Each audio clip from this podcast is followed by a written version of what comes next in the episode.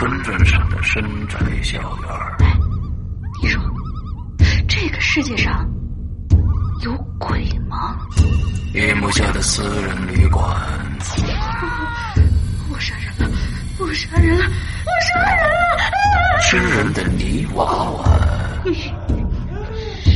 什么东西啊？唯一能够救我的，就是他的人皮。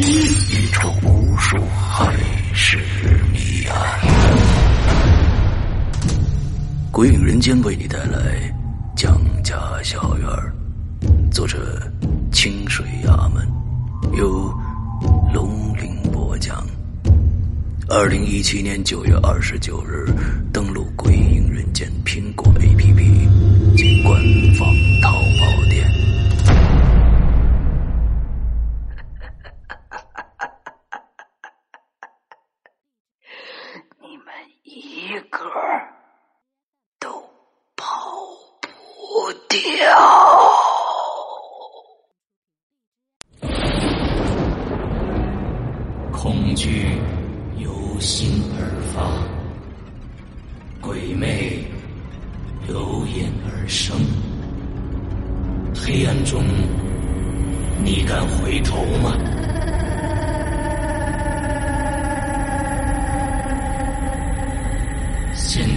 收听到的是《鬼影人间》。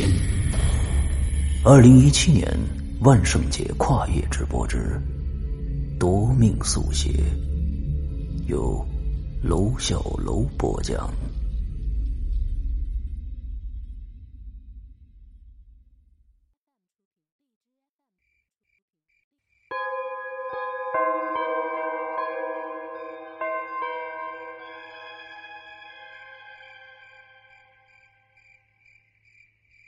今天是刘松的生日，他找上了自己的两个好朋友寇爱农和苏婉，陪他去野外露营。据寇爱农的提议啊，他们来到了这个依山傍水、风光秀丽的地方。用苏婉的话来说，那就是连写生的地儿都有了。没错。他们都是美术学院的学生。到了晚上九点多钟，吃过了晚餐，三个人围坐在篝火旁边聊天。这时候，寇爱农说话了：“喂喂喂，这大老远的来一趟，咱们总得做点什么刺激的事儿吧？”嗯，我倒是有个提议呀，这地方我以前来过。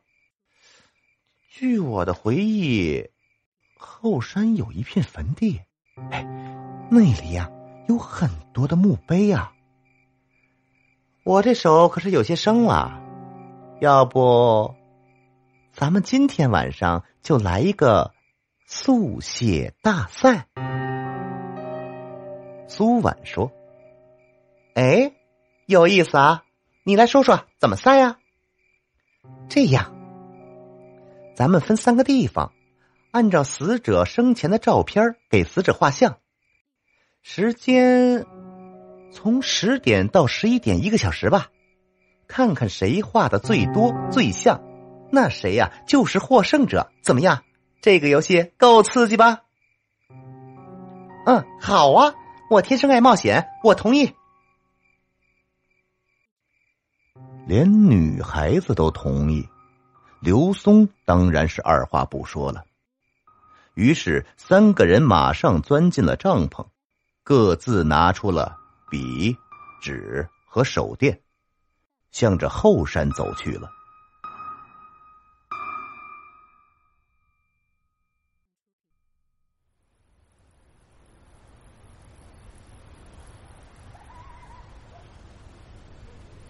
山路弯弯。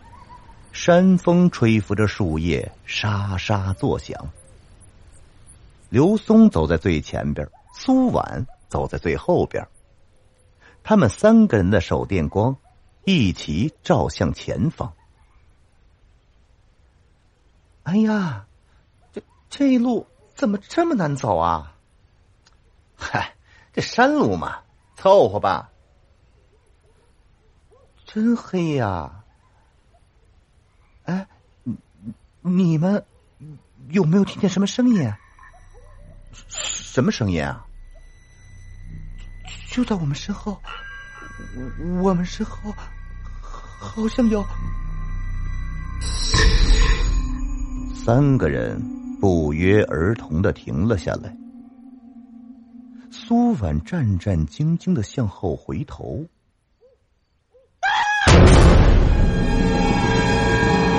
只手搭在了苏婉的肩上。就在苏婉的身后，在手电光下。是一张苍老的脸，老伯，您您干什么呀？姑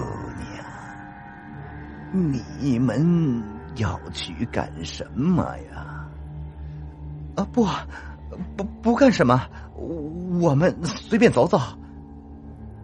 啊，这儿。有很多的死人，可不要吵醒他们呐！我是这儿的巡夜人关伯，有什么事就到这村东头去找我。我呀，就住在那儿。哦，哦，谢谢您。谢谢您，老伯。嗯，您您慢走。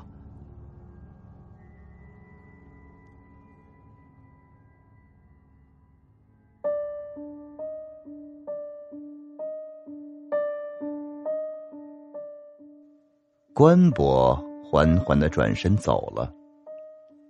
三个人很快的来到了后山。按照寇爱农的安排，三个人各自到了。东、西、北这三个方向的墓群里，此时的刘松啊，是真的很紧张。虽然自己一向号称天不怕地不怕，但是这样的事情，自己从来都没有做过。刘松故作镇定的坐在了地上，手电光。对准了前面一米远的石碑，那是一个七十多岁的老太太，枯槁着双眼，正在望着自己。不到十分钟的时间，刘松就画完了。刘松不敢画的过于仔细，他总是在担心这个老太太会随时从墓碑里走出来，对自己说话。刘松又到了第二块墓碑的前面，那是一个八九岁的小姑娘，胖乎乎的小脸儿，挺可爱的。刘松想啊，这个小姑娘死的时候，他的父母一定很伤心。很快的又画完了，第三个死者是个老伯，第四个又是个老太太。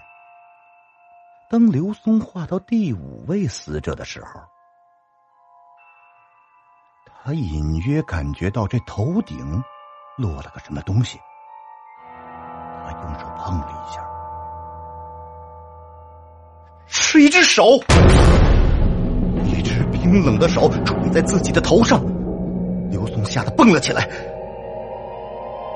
是关博。关伯的手里还拿着一片树叶这片叶子落到了你的头上，我帮你拿了下来。哦，谢谢您，您，您，您怎么还不睡啊？我看你画画挺有意思的。就待了一会儿。哦，不画了，不画了，我我这就走。画吧，无论如何也得把这最后一段石碑给画完呐。啊，关伯，我真的不画了，我累了。不，你看看这块碑，不画你会后悔的。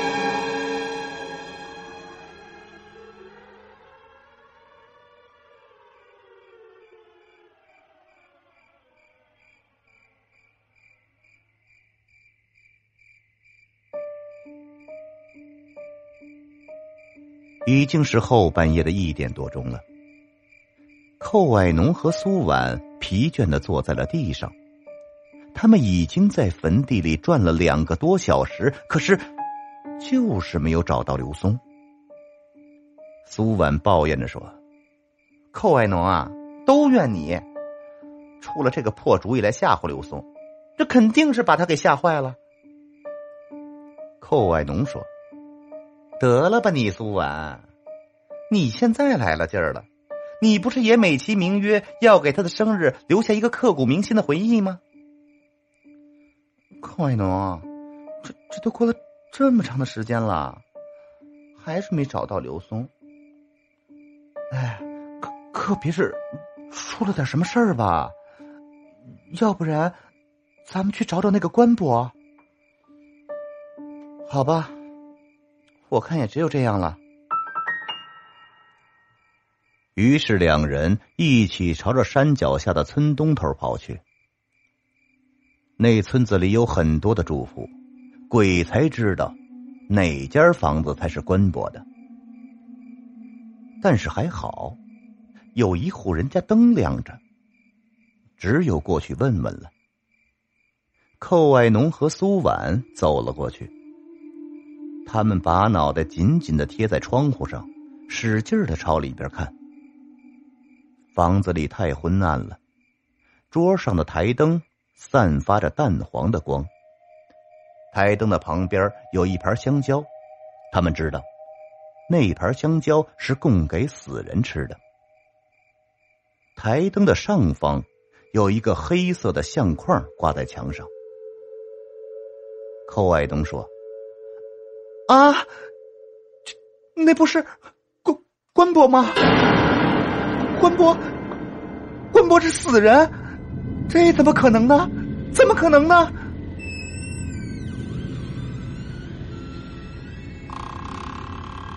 门开了，刘松从里边慢慢的走了出来，他的目光呆滞，身体僵直。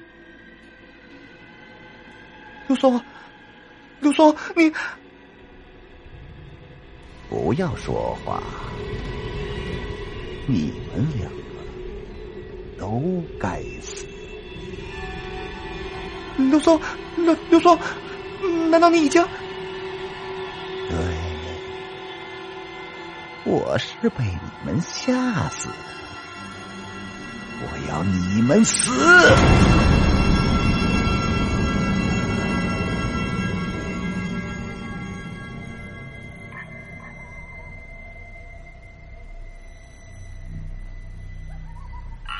原来，刚才刘松在石碑上看到的最后一张照片，是一个英俊的青年。那个青年就是他自己。这是寇爱农和苏婉为了吓唬一向胆大的刘松搞的害人的恶作剧。刘松，刘松，求求求你！求求你！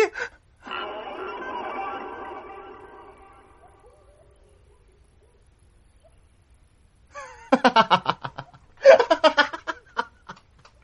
哈！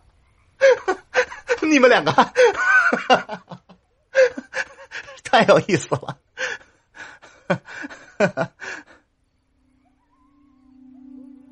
寇爱农和苏婉都愣住了，他们回过头。他们看见刚才还在追赶他们、要他们命的刘松，已经乐得坐在了地上。刘松，你是你是吓唬我们的？你们两个家伙吓我吓得这么厉害，原来胆子也这么小啊！苏婉说：“哎呀，刘松，你个死鬼，你真的吓死我们俩了！就是的，我们找你都快找疯了，你刚才去哪儿了？哎呀，行了行了，咱们回去再说吧。但是啊，你们两个要记住。”下回不要再吓唬人了，记住，人吓人，吓死人。于是三个人有说有笑的向回走。可是没走出几米远，寇爱农和苏婉全都停了下来。为什么？为什么身后一点声音都没有啊？好像，好像刘松根本就没有跟上来。